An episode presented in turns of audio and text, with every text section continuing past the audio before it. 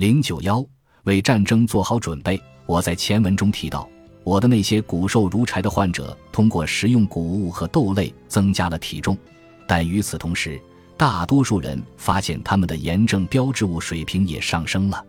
炎症是否也会导致他们的体重上升？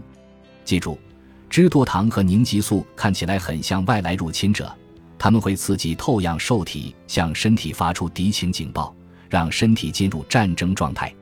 为了抗击敌人。军队必须获得充足的给养，而对于非作战人员，食物通常是限量供应的。白细胞和免疫系统就是我们的军队，而肌肉则是普通民众。通过使肌肉和大脑产生胰岛素抵抗、瘦蛋白抵抗，能量将不再流向肌肉和大脑，这就保证了在前线作战的白细胞有足够多的能量供应。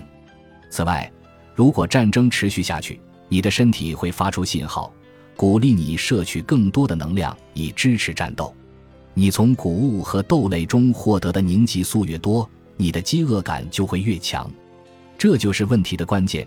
你的身体产生胰岛素抵抗和瘦蛋白抵抗，并不是因为你超重。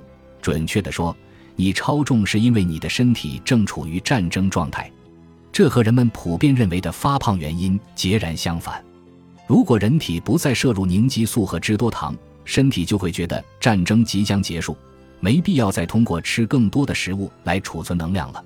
体重下降只是战争结束的一个副作用，这可以解释为什么五十年前几乎人人都那么瘦，因为那时我们的身体没有处于战争状态。